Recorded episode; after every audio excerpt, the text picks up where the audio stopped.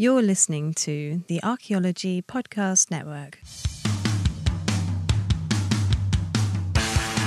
Hello and welcome to the Archaeotech Podcast, episode 76. Your hosts today are Chris Webster and Paul Zimmerman. On today's episode, Chris and Paul answer your tech questions. Let's get to it.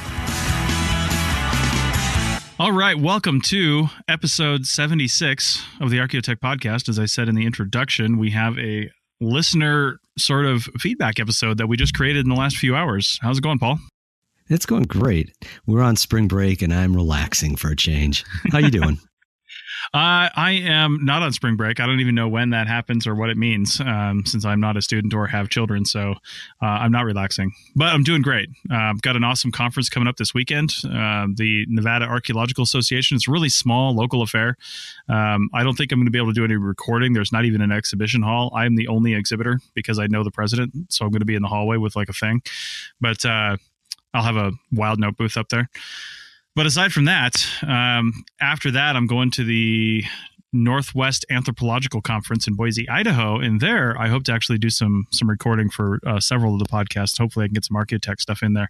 But again, this is a really small conference, so um, we'll see. We'll see. If you're at either of these conferences, actually, the NAA will have been passed by the time you're hearing this, so forget that one. But uh, if you're at NWAC, then let me know. You know, hit me up, and we'll uh, uh, we'll chat. Or if you see me, if you missed that, I'll the next conference after that is the SAA is in Washington, D.C. And I'm going to have recording, full recording capabilities, six track recording capabilities, and beverages uh, in my hotel room studio at the conference hotel. So definitely find me there. Okay, well, uh, this morning, you know, we've got a we've got a whole list of of topics that we want to talk about, but they're not always completely fleshed out.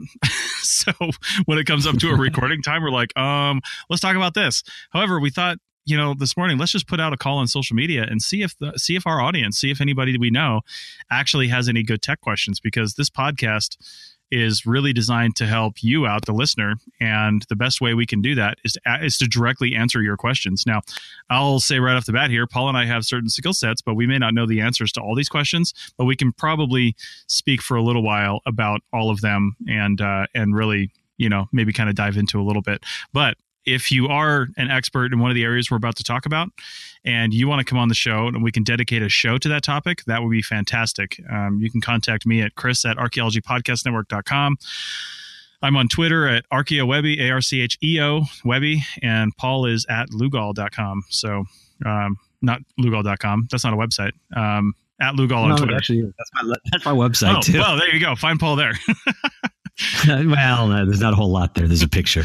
nice, nice, nice. Okay, so let's just get to the first question. And these are in no particular order. They're just in the order that I copied and pasted them from Facebook. Um, I posted in the Archeo Field Techs group in case you're on Facebook and want to go um, engage with these. Uh, Archeo Field Techs, the CRM Project Managers group, and then just on the APN uh, Facebook page, facebook.com forward slash arcpodnet. Okay. So the first question, and we're just going to use first names here because I also didn't get permission to talk about anybody's names. these are some of these are in closed groups, so we'll just use first names, and I think that'll be okay. Uh, so James asks, is there a benefit using drone-mounted lidar as opposed to lidar survey using fixed-wing aircraft? Um, and then it's kind of separate question: difference in image resolution. Um, well, I think the first question is actually really easy. Um, drone mounted LiDAR is going to be one hell of a bit cheaper than fixed wing aircraft because fixed wing aircraft are actual aircraft. They're bigger, they have different requirements. You need to be a licensed pilot, you need to hire somebody. The aircraft needs to be fitted with the LiDAR. I mean, you're talking hundreds of thousands of dollars setup cost just to have one of these. And I don't know what they charge by the hour, but for probably what it costs to do a day's worth of lidar work with a fixed wing aircraft, you could buy a fancy drone and a lidar unit and get all your stuff done, and then own the equipment and then keep on trucking. So, Paul, I don't know if you have any insight. on Yeah, I thought this was an interesting question because I, I thought, um, you know, my experience with LiDAR so far, and I've never used it firsthand, but uh, what I know of it, it's big equipment that basically has to go on fixed wing aircraft. I'm not surprised that there's uh, LiDAR available for drones, but I it's not something I'd looked into before. It was the, the question for me was, hey, is uh, LiDAR better on fixed wing aircraft or is uh, the imaginary LiDAR that we haven't invented yet going to be better on drones? Um, I guess I'm probably a little behind the uh, behind the ball here. Um, what what is lidar like on drones? Have you used it? Have you? I, seen I haven't. any? I haven't personally used it, but I have seen it, and I know I'm going to go to their website right now. ArchAerial, A R C H A E R I A L dot com. We'll have that in the show notes. They are doing a lot of really high end stuff, and let's see, let's see if they specifically list that. Because uh, I know they were selling their drones, like they make drones that you can sell or that you can buy, but they also uh, they also have services where they will just run everything because I think they realize that uh, hey, people don't know how to people know how to do this, so we need to do it for them. Um, let's see, they've got a bunch of things here. Um, also, while I'm looking this up, I'm part of a, a few drone users groups here in Reno. And Nevada, as some people may know, was determined years ago, uh, several years ago, to be one of the quote test sites, like national test sites, like the entire state. I think there's seven of them or something like that, where essentially drone regulation is just a little bit looser, and you know you can you can do stuff because we have wide open spaces, and you can you can get permits in a little easier way to uh, to actually get some stuff done because of that, uh, the University of Nevada Reno here has a pretty extensive drone program, and they're doing a lot of stuff. And I've been a part of a few of the things um, related to that. And there's a company here in town, I think they're called Above Geo now, uh, or something like that, and they do a lot of drone work and they do lidar. Um, so they're hanging lidar off of not only fixed wing um, remote aircraft, fixed wing, uh, remote controlled aircraft, but also drones, of course. LiDAR is really heavy, uh, from what I understand. So, I mean, it's not a small piece of equipment. So, putting it on a fixed wing, even a remote control fixed wing aircraft, means you can't use some of the really light ones. A lot of the the fixed wing drones are um, uh, like styrofoam. I mean, they're they're really lightweight, so it'd be really difficult to put that on there. So you need the lifting capabilities of like a Hexa or Octocopter, and yes, that's six or eight rotors to be able to hang the lidar unit off of there and then do that. Now, the other thing that I know just of drones is drones are going to have limited range and uh, speed and capabilities and stuff like that compared to a fixed wing aircraft. So, one of your advantages to a fixed wing aircraft might just be speed. I mean, this aircraft can fly over at 150 plus miles per hour and just, I don't know what the, what the speed requirements for LiDAR to actually work, but it's light detection and ranging. So, I'm guessing it probably travels at the speed of light. So, that's pretty quick, which means you can be moving pretty quick and not lose a lot of resolution uh, in that. So I'm guessing the fixed wing aircraft, they're traveling at at least 100 miles per hour because otherwise they drop out of the sky and just cruising back and forth across the landscape. Now, there isn't a drone on the planet that's carrying LiDAR at those speeds. I mean, they're probably doing it at 15 or 20 miles per hour at best, but probably even slower than that. Um, so you've got to take that into account when you're looking at your costs. Do you do you have the ability to be there longer and therefore you can do a drone survey? And can you get your equipment into the country if you're not doing it in the united states um, or you're in some other country and you're coming to somewhere wherever the case may be? Or can you hire somebody locally to do it in like two hours what would take you a week to do? So you got to factor that into your costs as well. Do you even want to own the equipment? Do you want to learn how to do how to operate the equipment you know stuff like that? So uh, there's a lot of factors in it. Um, as far as um, I, to answer your question, Paul, in the longest way I possibly can, yes, there is drone lidar. Uh, you just got to look at it on a case by case basis. Um, whether or not it's going to be beneficial for you. If you're doing it a lot, you should probably own your own equipment. Um, that being said, experts out there can probably do what you can do better in a shorter period of time, even if they're using fixed wing aircraft. Well, um, I've got a uh, an idea mm-hmm. here. Again, not from ever having done lidar, but um, I would expect that fixed wing aircraft you can bring a bigger lidar unit and you can then shoot more lasers down at the ground uh, and get a better detailed or cover a wider range in a shorter amount of time than you would be able to with the drone. Um, lidar for those that don't know it's it's almost like x-ray imaging for uh, for for landscapes you know? So it's been used with great success and maybe you've seen over the last month there's been all over the news uh, archaeological news about a, a lidar project in uh, in Guatemala mm-hmm. I believe. Um, Maya one uh, that found all sorts of evidence for um, for urban planning and uh, and massive extent of uh, of archaeological sites beyond what was previously thought to exist, and uh, and that was done because lidar can then cover such a big area and works really nicely. That those lasers, um, some of the bounce back off of the uh, the canopy of the uh, of the forest, while others find a little hole and bounce off the the um, off the ground surface or off of architecture, whatever's down there on the ground level, and uh, and so then the software can then strip out that uh, that upper level of noise if you don't want to look at the canopy and look down then at what's on the surface.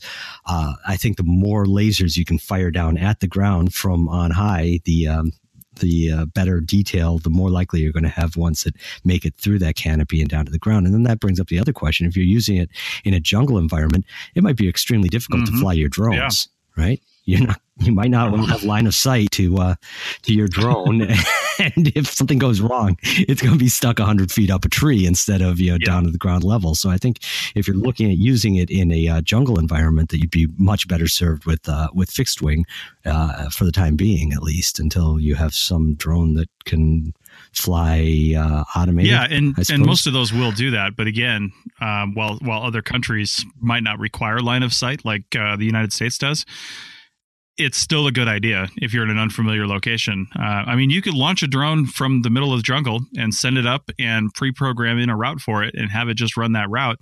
And if you know there's not very many obstructions, or you know you can get to the drone if you need to, because most of these, like mine, um, and I mean, I don't have a high-end commercial one. I mean, it's fairly high-end, but it's not like the Octa. I mean, the Hexa. You know, the, the ten thousand dollar drones. It's just like the five thousand dollar drone, and uh, but that's a pretty big difference in commercial drone technology. Um, but anyway, with mine, uh, I've got an app right on my tablet that I can just create a flight path for it, send it up in the air, and mm-hmm. have it do its thing, and it will come back and land or hover, uh, whatever the case may be, and then come back come back to me. Now, also nearly all of these drones have GPS on board, and this thing, even if I don't have like a cell service signal or something like that, that's real, that's giving me real time maps on the little map that I have on my screen, I can actually see where the drone is. It's still responding back to with its with its GPS coordinates. It's just not showing me a map. So if it did go down, I'd be able to actually find it um, to within a pretty close accuracy, at least where it roughly went down, um, unless the GPS fails. So so all these things are possible, but like you said, Paul, it comes down to do you want to even, you know, deal with it in a jungle situation? do you even want to do you want to hassle with it or do you just want to call it in military style, you know, send in the lidar bird and uh and and go that way. So I don't know. I'm also linking linking real quick to a Drone Zone, uh, really good forum for drone stuff. Uh, drone Zone article on the top ten uh, lidar sensors for drones. So um, check those out see see what you think looking at this lidar um, you know this this uh, the news release that happened last month about the uh, the sites in uh, in Guatemala um, I'm kind of interested in this because one of the principals on the project is Marcello Canuto who went to school with me at, at Penn and he also grew up right in the same neighborhood as my wife so they've known each other since they were children um, so maybe I'll uh, get in touch with him reach out to him see if we can get him on mm-hmm. On this podcast, or maybe uh, I, would suggested to you earlier, he might make sense also to have him over on uh, the archaeology show, but uh, to see what he can say about it. But I was looking uh, at various articles quickly to jog my memory uh, before we started recording, and NPR has one: "Game Changer: Maya Cities Unearthed in Guatemala Forest Using Lasers." Hmm. And uh, I just want to pull this one quote out here because this is, I think, a distinct advantage then in this case of using fixed wing aircraft versus a drone. The quote is LIDAR allows scientists to accomplish years or even decades worth of mapping in a single afternoon. Oh for example, Garrison says he was part of a team that worked for some eight years to map less than a square mile at the site called El Zotz. The plane using LIDAR took data for 67 square miles in a matter of hours. Oh, Jesus. Yeah. so, again, this is a big project, and they were well funded and well planned and well executed, apparently. But, um, but the fixed wing aircraft can cover 67 square miles in a matter of hours.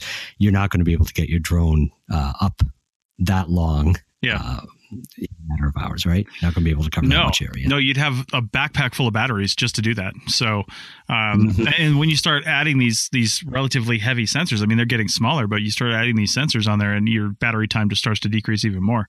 Um, this one of these uh, things I clicked into, and it doesn't say what kind of drones you can actually fit on, so you'd have to look at that. But just to give you an idea on price, there are lidar sensor kits here on this article, um, ranging from just 115 dollars up to about thousand dollars, depending on how many sensors you're actually using. Um, which what I'm noticing here is determining your uh, your detection range. A lot of these uh, detection range are, are less than three to 400 feet, somewhere around 700 feet, which means that's the the distance that you can be from the objects that you're using lidar on. Um, whereas a fixed wing aircraft can be higher because they've got a you know massive sensor on there that's just sending out you know this huge this huge pulse. Um, and then also the number of segments apparently and the number of sensors that it's got on the return is really determining the cost here, um, which really is just determining uh, how this goes back to uh, the question from James is difference in image resolution. Well, it sounds like James, your difference in image resolution really just depends on the sensor itself.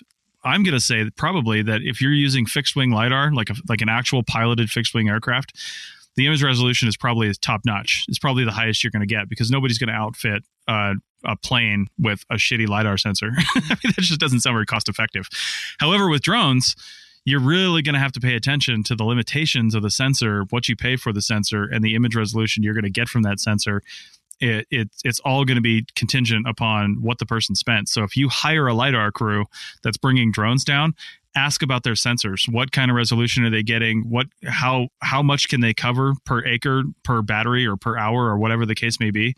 Um, because the speed that they fly at and the image resolution coming back is going to be heavily, heavily, heavily determined by the quality of the sensor that they've decided to put on there. And it's already a crowded market. There's probably hundreds of different variations out there that you can get for LiDAR. There isn't just like one or two. So be very careful. Um, and, and probably probably ask for some sample data before you send somebody out there to do that, and uh, you know tell them tell make sure they tell you what parameters the sample data was taken at would be my guess, and uh, and go from there. So we got any more on lidar?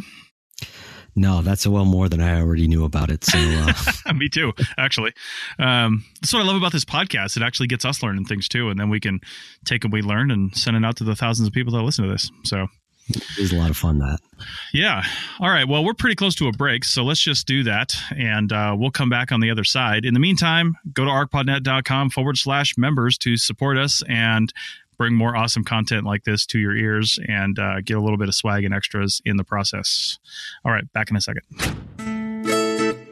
This network is supported by our listeners. You can become a supporting member by going to arcpodnet.com slash members and signing up. As a supporting member, you have access to high-quality downloads of each show and a discount at our future online store and access to show hosts on a members-only Slack team. For professional members, we'll have training shows and other special content offered throughout the year. Once again, go to arcpodnet.com slash members to support the network and get some great extras and swag in the process. That's arcpodnet.com slash members. All right, we are back with episode 76 with your technology questions. And again, if you want to add to this for the next time we do this, um, just send an email. Contact info is in the show notes at arcpodnet.com forward slash archaeotech. And for this episode, forward slash 76, check that out. Um, but anyway, let's move right along. And, and you can always, we got most of these off of Facebook. In fact, we got all these off of Facebook because we asked for them. But always feel free to send us a message um, over there on the ArcPodNet Facebook page and uh, send us your questions. So, okay, this next one is from Adam, again from Facebook. And this is an interesting question, not really a technology question, but I wanted to tackle it anyway. We'll spend a few minutes on it. Um, how do our own biases influence the way we describe technology in prehistory? Now, that's a really interesting question because technology in prehistory is usually like lithic technology you know stone tools and and you know fiber arts technology and the other the other things that we find in the in the prehistoric record um, that were i guess technology for its time but most people these days think of technology as something with a battery so um, something something electronic. Um, Paul, do you got any thoughts on this? I mean, yeah, you, again, it's it is much broader than technology. I think that it it goes really to how we interpret archaeological data in general. I mean, the first thing that I thought of is not particularly technical, but because last week uh, or in the last episode rather, we were talking about um, about drawing, and one of the advantages of drawing mm-hmm. versus a more purely mechanical method of recording is that it does allow the archaeologist to interpret and illustrate what they're interpreting, right? And that can be good because mm-hmm. they can see things that otherwise you might not see in just a straight photograph. But it can also be bad because then it can introduce certain biases. And so, what I thought of immediately when I read this, maybe it's because I had uh, because I had my insights on my brain, but I remember some story of um, an early French explorer in uh, in Mesoamerica, drawing pictures of murals, and the the people had kind of French peasant hats on in his drawings. Um, you know, Yeah. that's what he was expecting to see, so that's what he drew. You know, which makes sense. And so we see this Right, all right. along. I mean, it's it, it- there's the joke of um, you know archaeologists. If you don't know what it is, it's a ritual object or it's a spindle whorl, right? Uh, um, Nice. we, we do definitely use whatever language that we have currently available to describe things in the past, and it may be apt, it may not, depending. Um, so I've seen a lot of discussion lately um, about like network theory, um, communications networks, and so on uh, as models, not not directly as um, you know, not not directly like saying that people in the past were using computer models and, and electronic communications, but using the metaphors of the internet especially to describe things happening in the past. Um, I wish I could think of an example, a specific example of that right now, but I've definitely seen that right now. So I know that that's um, Mhm. that the the language at least has has kind of t- shifted that way with uh, with certain interpretations. Uh, do you have any specifics of how we might describe something using modern technology terms that might be a bias for understanding ancient technologies? You know, I, I'm trying to think of specific examples as well, um, and really, um, really, I think the only things that kind of come to mind are like structure construction and things like that. You know, we find say pit houses, and we find teepee rings, and we find all kinds of stuff, and you know, we. I don't, I don't know what sort of modern biases we're placing on these things because most of us have never constructed something like that. However, we think about how we would construct it, and then we we tend to place that bias on the construction methods. Now, sometimes maybe we're right. Maybe there is only one way to make a teepee ring. Maybe there is only one way to make a pit house and to put posts in the ground and to do different things. But maybe there's not. You know what I mean? I mean, Mhm. maybe there's maybe the the actual method of construction like let's look at i mean the easy go to is obviously the pyramids or the the rapa nui you know easter island uh, moai that we talked about a couple episodes ago uh, you know we have no idea how they did those. We we speculate we have some theories but we have no idea. And a lot of the ways that we're trying to figure out that they did we're trying to we're trying to use materials that they would have had at the time and say well could it have been this way? Could it have been that way? Um, but the the simple fact is i think we're placing our and there's no other way to do it but we're placing our modern biases on these um, these non-modern technologies. I didn't want to say prehistoric 'cause in the case of like egyptians but um, either way I, I don't think that's that's almost impossible not to do because we Yeah. can't like take that bias away from our brains. You know the the people who were making these things like the the the monolith the, the massive mound structures like in the in the midwest and things like that in ohio and around that area um the people that were making these things they didn't have the modern bias to cloud their judgment on how they were going to construct something. So they just did it the best way they knew how. Maybe it wasn't even the best way. Maybe it was just the way they decided to do it.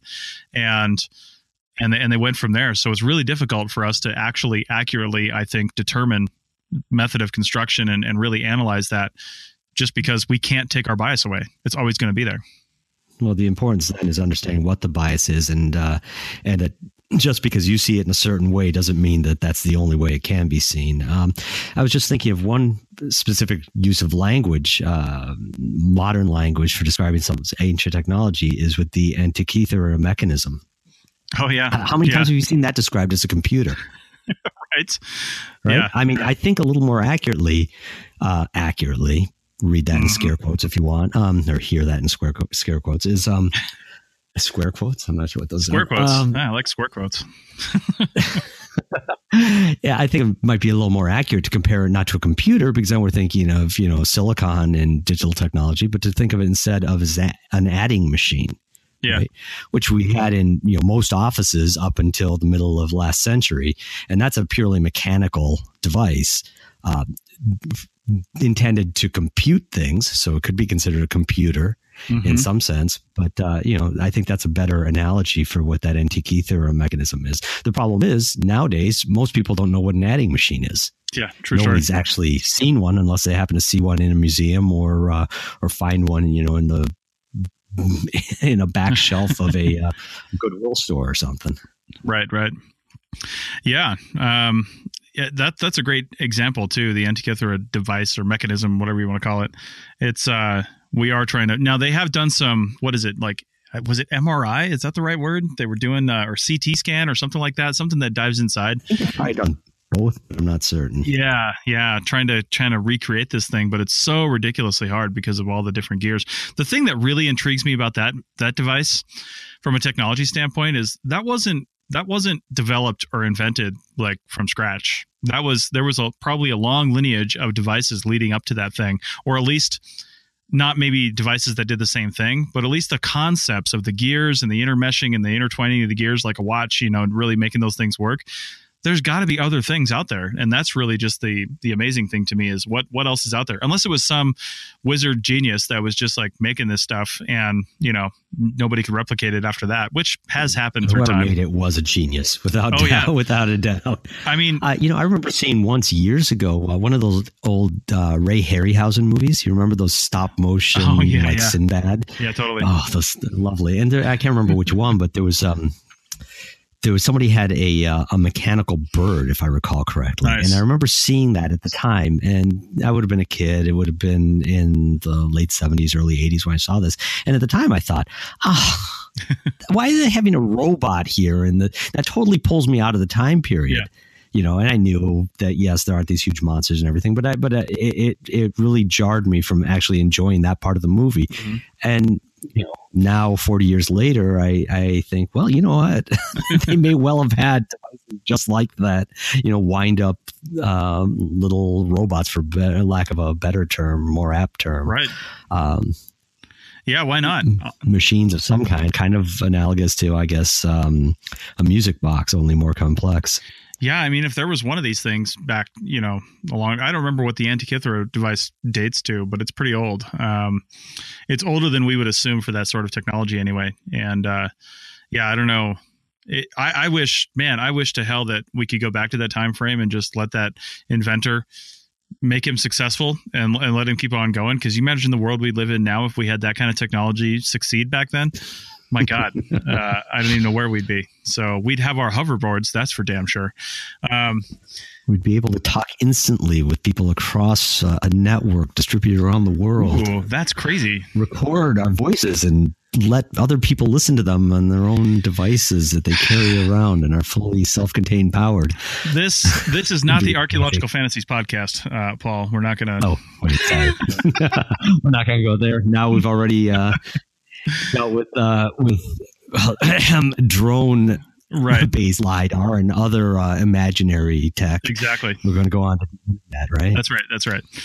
All right. Well, let's move on. Um, the next Let's do that. the next four questions I've got here, again, no particular order. I just the order I copied them in. Um, they're all basically related to GIS and mapping. So um, we're gonna we might we might be covering some of these together, um, but we'll see. The first one uh, from Melissa says, "What are the best GIS methods to record transects?" And then she says, "Phone apps?" Question mark. So I think really what she's asking, she knows you can use a GPS. She knows you could use a Trimble. I think what she's asking is, what are the best phone apps to basically use for GIS? And when when she says record transects, my first question would be what do you mean record transects uh, do you mean desert survey in the west where you're just like you want a record of the line that you walked because i have had clients that i've had private clients that said we want your basically your gps kml file for what you walked just to prove that you did it I've had I've had people request that before. So you just basically leave your Yeah. GPS on and it records the breadcrumb and you just export that as a KML line file and, and send it to them.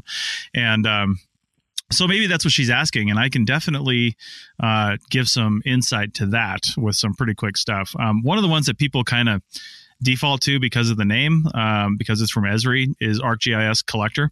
I've actually seen some really good, really detailed um, transect modeling from the Middle East, where um, everybody had Collector just running on a tablet in the background, and they were collecting stuff with it. They were collecting information, but they also just had it run at a track basically in the background, and they were recording um, their position. Now, one of the problems you run into with phones or tablets or anything is if it loses that, it, it's got a weak GPS antenna to begin with, even like the high end devices. It's still a pretty weak GPS antenna. So not only are you dealing with three to five meter resolution, um, which is like nine to 15 feet, or uh, 16 feet, give or take, uh, not only dealing with that low resolution, but you're also dealing with if you stick it in your backpack and you forgot you were recording a track, or, or you go into a rock shelter or next to a big rock wall or um, under some power lines or something like that, some high tension power lines or something, you could affect that signal.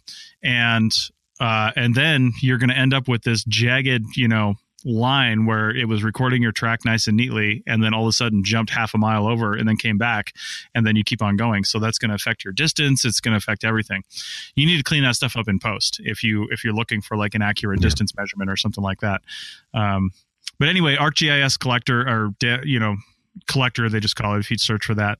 One that i've used quite a bit is just gps tracks. Yeah just I, i'm not going to ask you about that. Yeah yeah uh, GPS tracks, I've used that quite a bit for lots of different things. Um, again, they try to pack a lot into that app, so it does crash more than I'd like it to because they've got it doing too many things. I think. I think they just have it doing way too many things simultaneously, and uh, it tends to it tends to fail if you've got a, an updating satellite map in the background that you've cached and then you know you're also recording a track and you're also trying to drop pins and you're doing all these things probably not going to have a lot of success with it. But if you just need to do like the one thing, then then GPS Tracks is a pretty good one. Um, and then the, the final one I'll mention, uh, just because I have used it before, is Avenza Maps. Um, I think I've talked about that before.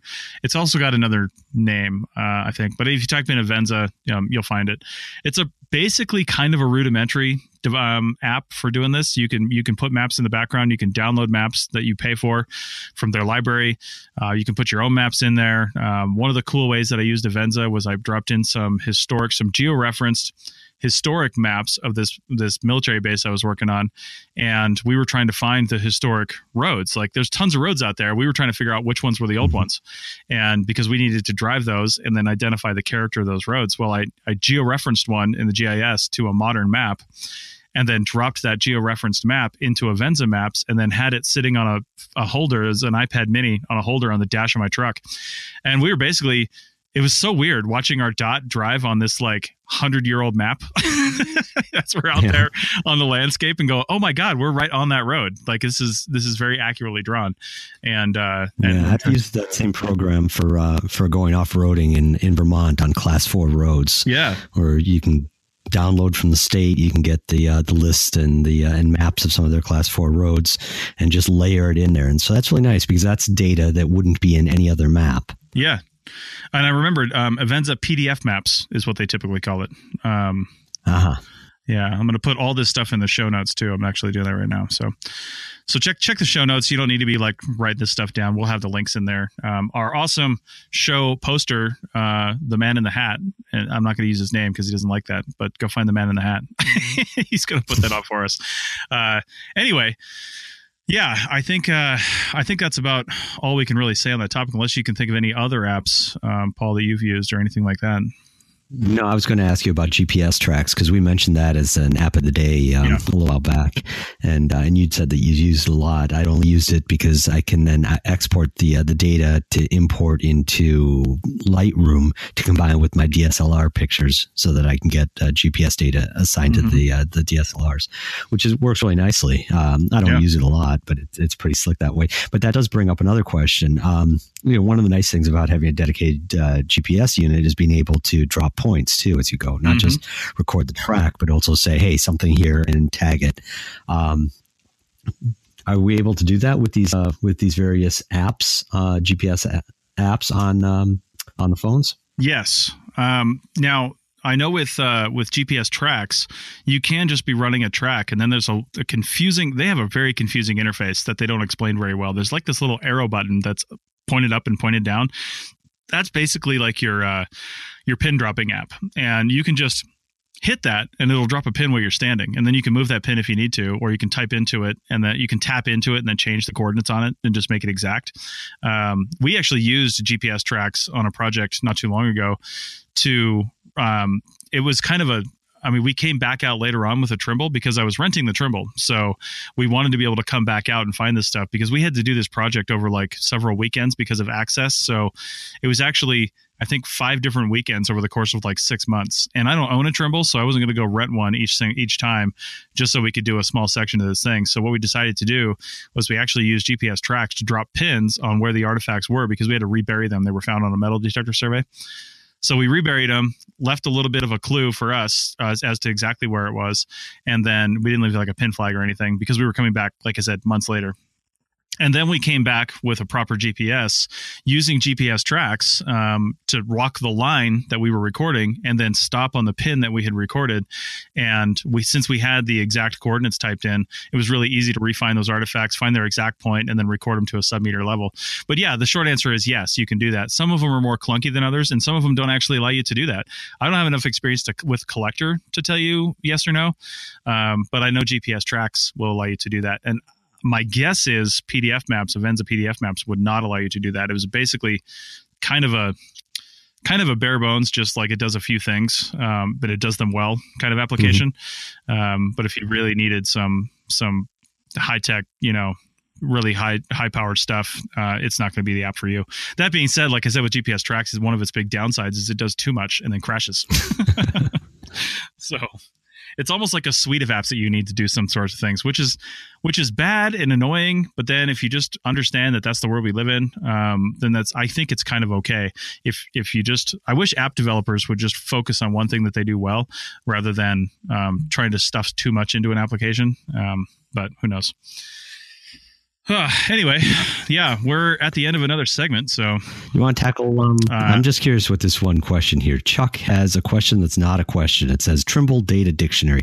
It sounds like it might be related to uh, to what we were just discussing. Do you know what this means? I do know what this means, um, and it's it's a it's a confusing thing for a lot of people. So a, data dictionary on a Trimble, it's a it's a certain file mm-hmm. type, mm-hmm. and you need you need like the the the certain program that comes with all this stuff to actually create a data dictionary. But I think in just my conversations with people and and to be fully honest this is my initial understanding of it before anybody explained it to me or before i had to create one. I used to think a data dictionary was basically like oh we're going to have certain defined terms within the um, within the system that our company has decided we're going to call things this. And i was thinking of actual data and an actual dictionary like words. But really what it is is it's it's predefined point types that you can take basically. Um, so what i mean by that is if you just open a trimble rover file and you just start a new file to record stuff in the only three options you're going to have to record are point line and polyline okay? Mm-hmm. so that's it. You have point line and polyline. But if you create a data dictionary you can and, and those those lines are all going to be black too. Like the points will be black though actually there'll be little x's. Um, the uh, the lines will be black and then the polylines will be black and they're solid lines. There's nothing you can do about it but if you create a data dictionary, you can have actually more stuff on the screen that says, "Oh, I'm recording a projectile point," and you can upload a little symbol, or you can create a hmm. little thing. You can have it be a different color. So when you create your data dictionary, you actually end up with a really full colored, already legend out map you know that's got different things. Like if you want to use a dashed red line for your um, site boundary you just choose site boundary and you've already created that as your data dictionary to be a dashed red line. And then you can you can create that and you have you basically makes it so you you create less work for your gis department later on by creating these um, these very specific map types. That's all a data dictionary is essentially. Yeah so, uh, Chuck's other question, though, uh, is going to be a longer conversation. Let's do that on the other side of the break. Let's do that. yeah, we'll be back in a second. Hey, everybody, this is Chris Webster, and I wanted to tell you about our latest sponsor and supporter, Wildnote. You've heard me talk about it on, on the Archaeotech podcast. You've heard me talk about it on other podcasts, but Wildnote is basically your digital recording solution. Works on Android, works on iOS. You start on the web, on any browser, create your project, add your survey forms. You can create your own survey forms. You can modify ones from our survey library, upload those to the project, and then bring them over to your device, record all the information, send it back, export a PDF, an Excel pivot table, coming soon, probably a CSV file, any sort of export that you could possibly imagine, and it's all done for you. Go get your 30 day trial at wildnoteapp.com. The price starts at $50 a month, but comes down from there with annual pricing and volume pricing. So check it out, wildnoteapp.com. Okay, we're back for our final segment of episode 76, Your Technology Questions. Again, if you have any questions, send them to me. Email chris at archaeologypodcastnetwork.com. Uh, tweet to at archeowebby, A-R-C-H-E-O, or at Lugal. So uh, send us those. Paul, Chuck has another question, and I think you're more apt to answer this, uh, more more uh, I guess, qualified to answer this than I am. Data file structures that are intuitive and useful. Not really a question, more of a statement. Um, how do we create? Let me let me make that in the form of a question, uh, Jeopardy style. How do we create digital file structures that are intuitive and useful? Or, or start off by saying what that even means. Um, uh, intuitive and useful. What I take that to mean is something that I've been hammering for for decades now. Is that if you're creating a file structure to record archaeological data. Make it human readable. Don't use obscure codes that mean things if you can just use a word instead. Um, you know, I've actually I'm not archaeological, but was dealing with um, with uh, some data about ethnicity of applicants to the school that I work, and uh, and the admissions department had been doing this for a long time, and they they um, they record things like AA for African American, and LH for Latino Hispanic but sometimes that's L slash. H. And if somebody identifies as both uh, African American and Latino Hispanic, it's going to be AA slash LH, unless it's LH slash AA, or you know, uh, you know, it's a problematic. As opposed to if they'd written it out, there would be no ambiguity, right? So, I think the highest right, priority right. is if you want your data to live beyond your project, beyond your software, if you want somebody 100 years from now to be able to go back and look at your data and be able to interpret it is you have to absolutely make it human readable. And there are different ways about that. I mean you can do that as a csv CSVs are pretty nicely mm-hmm. structured, rows and columns. If you keep it clean and keep uh, e- keep each column distinct and then each row distinct, um, you can do that uh, quite nicely. If you want to get a more complex kind of data structure, uh, the two big options are XML, which is really wordy, but it's nice and it's very object oriented, and that you have uh, you have objects and attributes, and that you can go and drill in on those attributes quite detailed. And you can also have a, a, definition file that says you know what kinds of attributes you can have, and can it be only be one of this, or can it be multiple? You know, different things that, that matter on a database aspect. Um, and again, it's human readable primarily. It doesn't have to be. People can screw up and make codes instead mm-hmm. of uh, a, instead of attributes that have real names, but um, but it it I think helps it facilitates thinking about your data as something that somebody might be able to go in and without a computer actually parse. And now the other part that's come up over the last 10 years or so, uh, related to XML, much lighter though, is JSON, JSON, JavaScript object notation. Mm-hmm. Um, and that's another kind of object oriented way of displaying data and things get nested, um, you know, like tabbed, indented, uh, as you go down uh, objects and attributes and attributes of those attributes, and you can go on through like that. Um, I would, if I were designing any software right now that had to write data, I would be looking very seriously at saving it as JSON, just because that is at the moment kind of the lingua franca amongst the internet programmer world.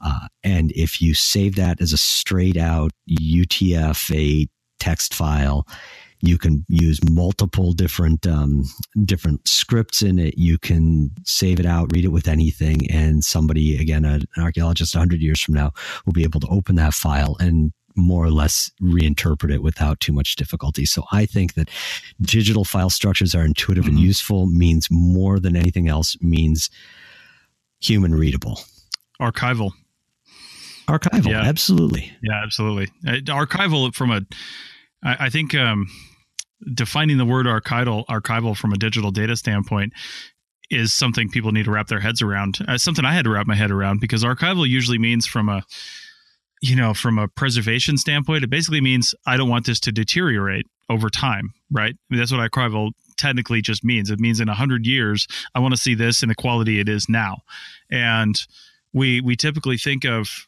data the same way. And we have to we have to put it on things that actually won't deteriorate. If you saved all your data on zip disks 20 years ago i hate to tell you but it's probably gone.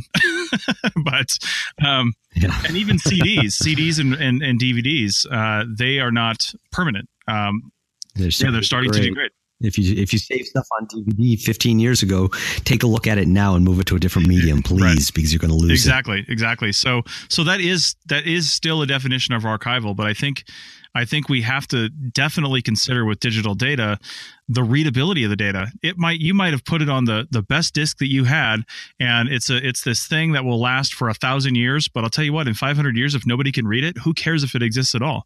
Uh, if it if it's actually unreadable, it's like a if it's a like a, I mean, you could look at it like a new language somebody would have to learn, you know, in 500 years because it was written in this language, this programming language that is has just been lost to time. We've moved on from that. So if you, like Paul said, um, you know, have it exported and saved in its final format, you know, sure, put on the special file formats for whatever program you want to read it with, but also include a file that's just got a human readable, you know, text style file that that probably anything in in through time will be able to read. That's what I would say.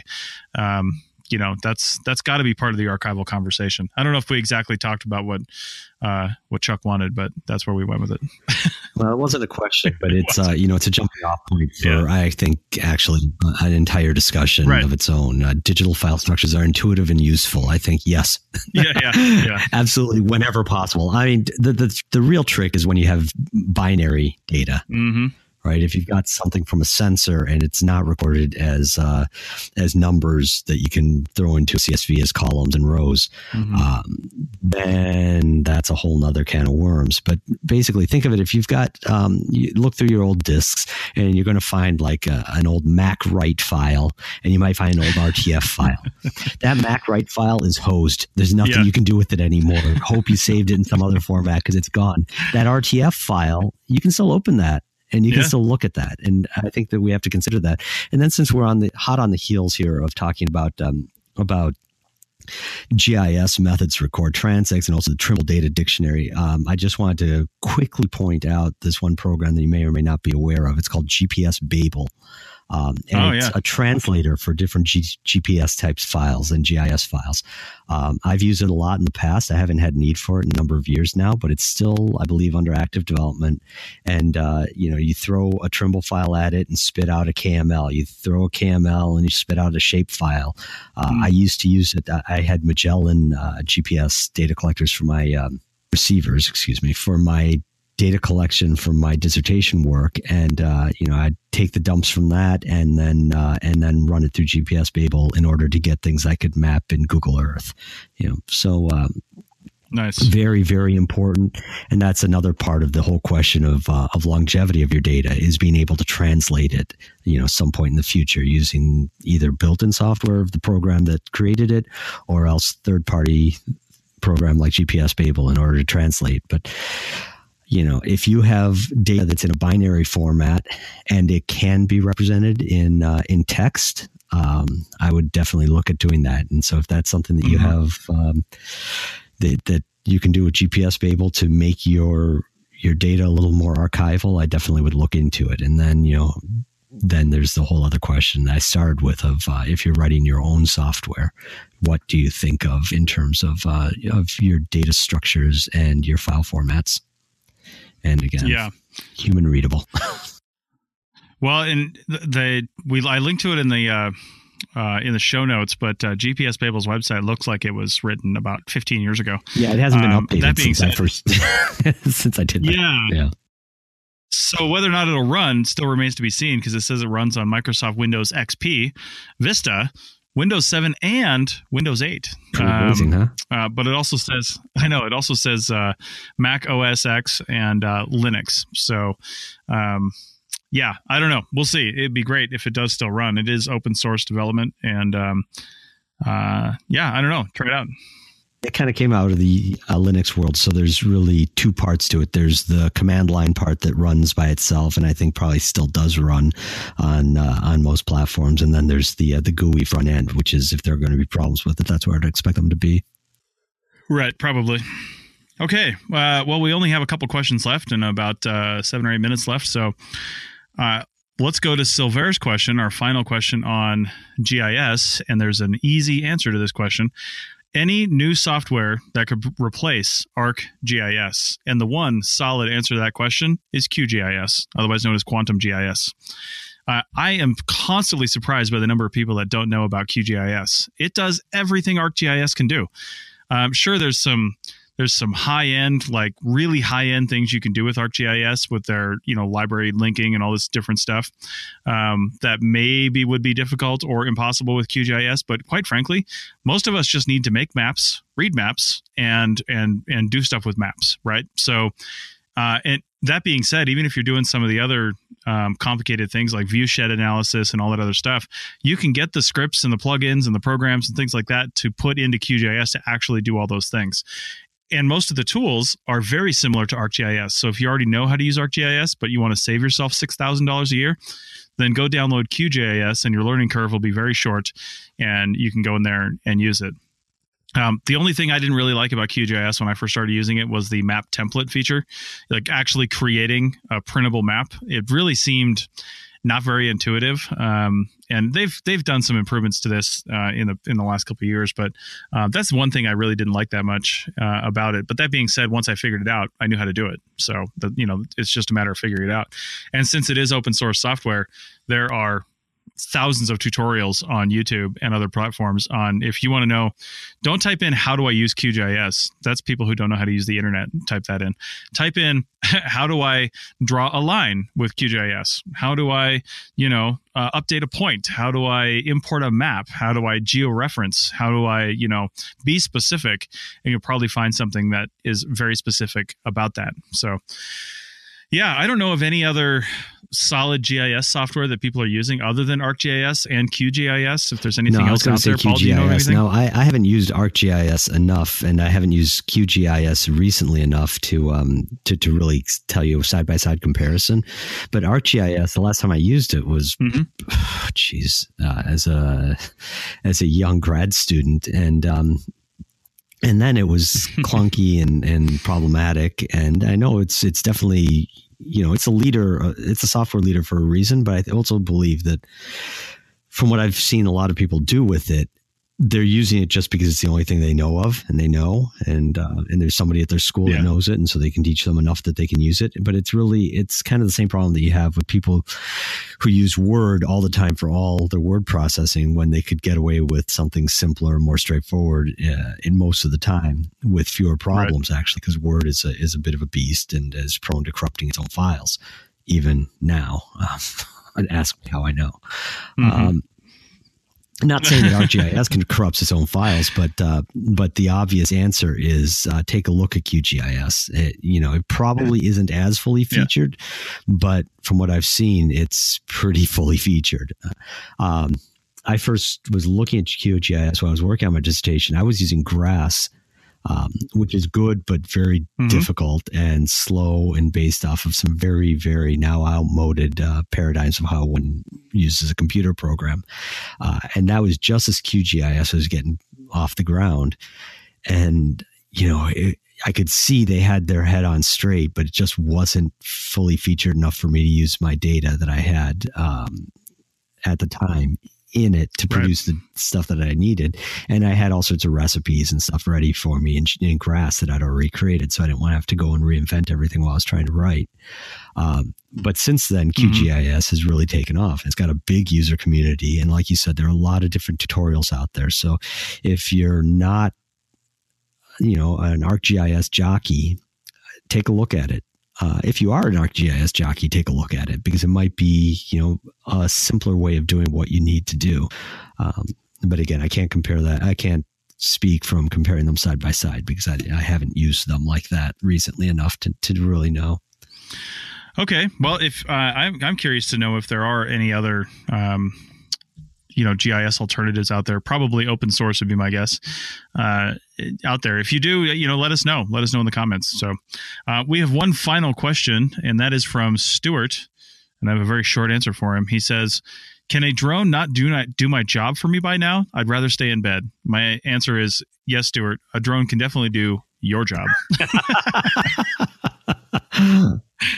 oh man, Stuart, I hope you're listening to this. Um, anyway, uh, they, the the longer answer to that is uh, no. Uh, a drone can't fully replace the job of a of a field technician or crew chief or anything like that just yet. However, drones are starting to replace certain tasks that we can do, um, or they're not starting to replace. They can. I don't think anybody's actually doing it regularly in practice, where it's just like part of the conversation.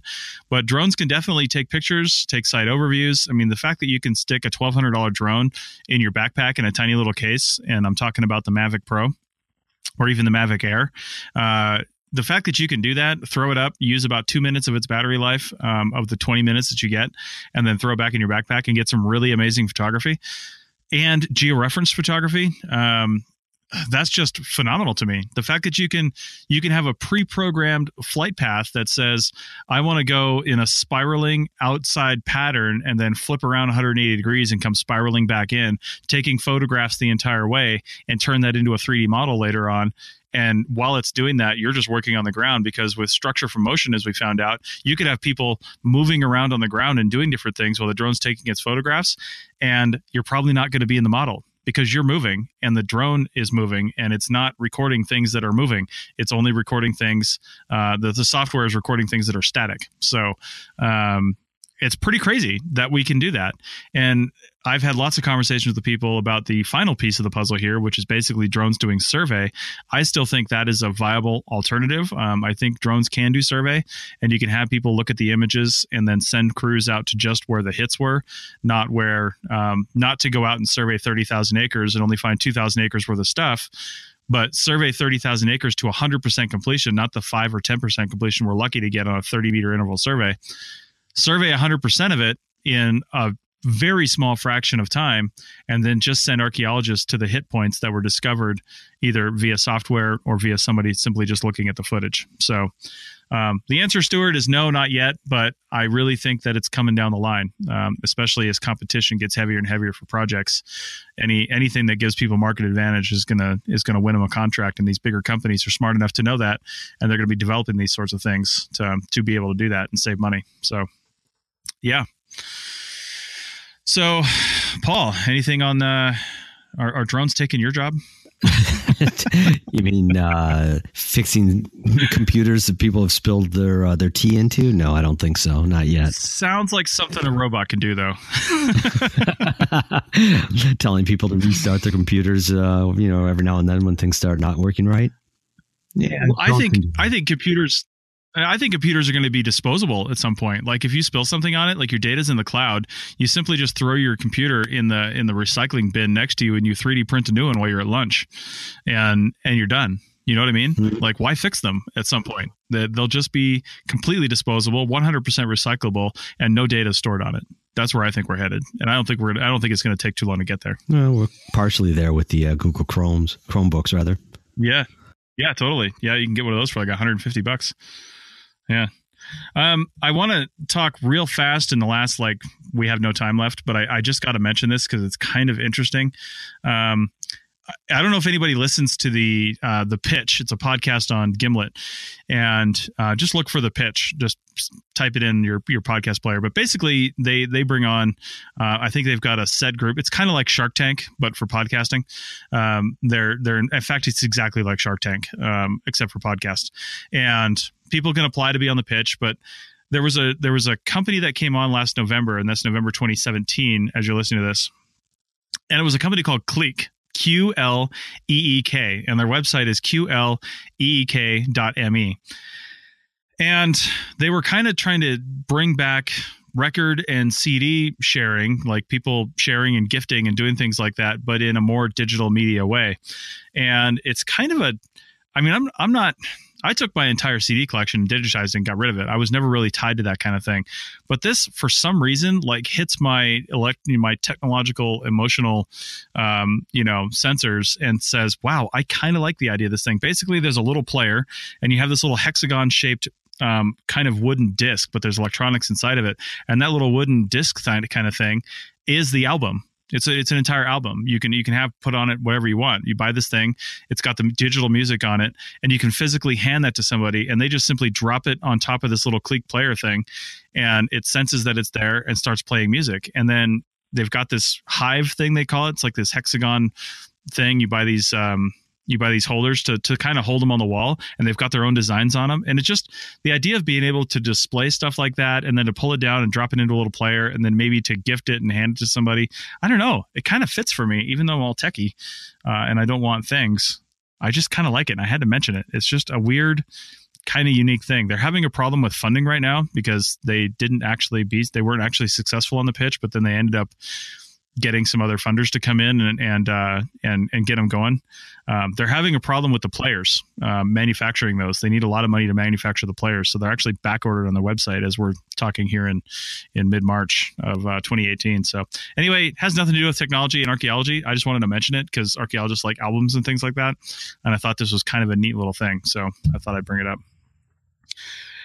Anyway, I don't think I have anything else. Paul, do you got anything else to wrap up this uh, podcast? No, no. I really enjoyed uh, doing this, this, We have to do it again. Take uh, viewer questions, listener questions, rather, and uh, and discuss them a bit because they have some great questions. A lot of uh, grist for the mill, I think. Yeah, absolutely. Uh, we can't we can't be sitting up here in our our ivory podcast tower thinking we know what you guys want to know about. So definitely let us know, and we'll try to muddle our way through it. And and especially if you have a a guest that you'd like us to bring on or something like that. Maybe you're the guest, maybe you're the expert, and you want to talk about what you've been doing that was cool with tech or, um, or something you've been doing. So, you know, we'll, yeah, we'll bring you on and we'll chat about it. I'm really curious to hear from somebody, just uh, even if they don't have something fully fleshed out, but if they're working on an idea, mm-hmm. you know, that involves tech and archaeology, I think that it's worthwhile to hear it and, and discuss it and uh, try to, you know, pick it apart a little bit. Um, if you have something that you're working on, a program, uh, hardware, software, doesn't matter, uh, that you, a new technique of using existing equipment, uh, I'd mm-hmm. love to hear it. We'd love to discuss it here. Yeah, absolutely. So, all right. Well, thanks a lot, Paul. Um, thanks a lot for coming on the show and answering all these questions. Thanks, Chris. Always fun.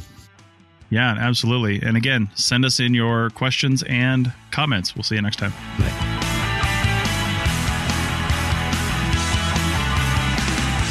Thanks for listening to the Archaeotech podcast. Links to items mentioned on the show are in the show notes at www.archpodnet.com slash archaeotech. Contact us at chris at archaeologypodcastnetwork.com and paul at lugal.com. Support the show by becoming a member at archpodnet.com slash members. The music is a song called Off Road and is license free from Apple. Thanks for listening. This show is produced and recorded by the Archaeology Podcast Network, Chris Webster and Tristan Boyle in Reno, Nevada at the Reno Collective. This has been a presentation of the Archaeology Podcast Network. Visit us on the web for show notes and other podcasts at www.archpodnet.com. Contact us at chris at archaeologypodcastnetwork.com. Thanks again for listening to this episode and for supporting the Archaeology Podcast Network. If you want these shows to keep going, consider becoming a member for just $7.99 US dollars a month. That's cheaper than a venti quad eggnog latte. Go to archpodnet.com slash members for more info.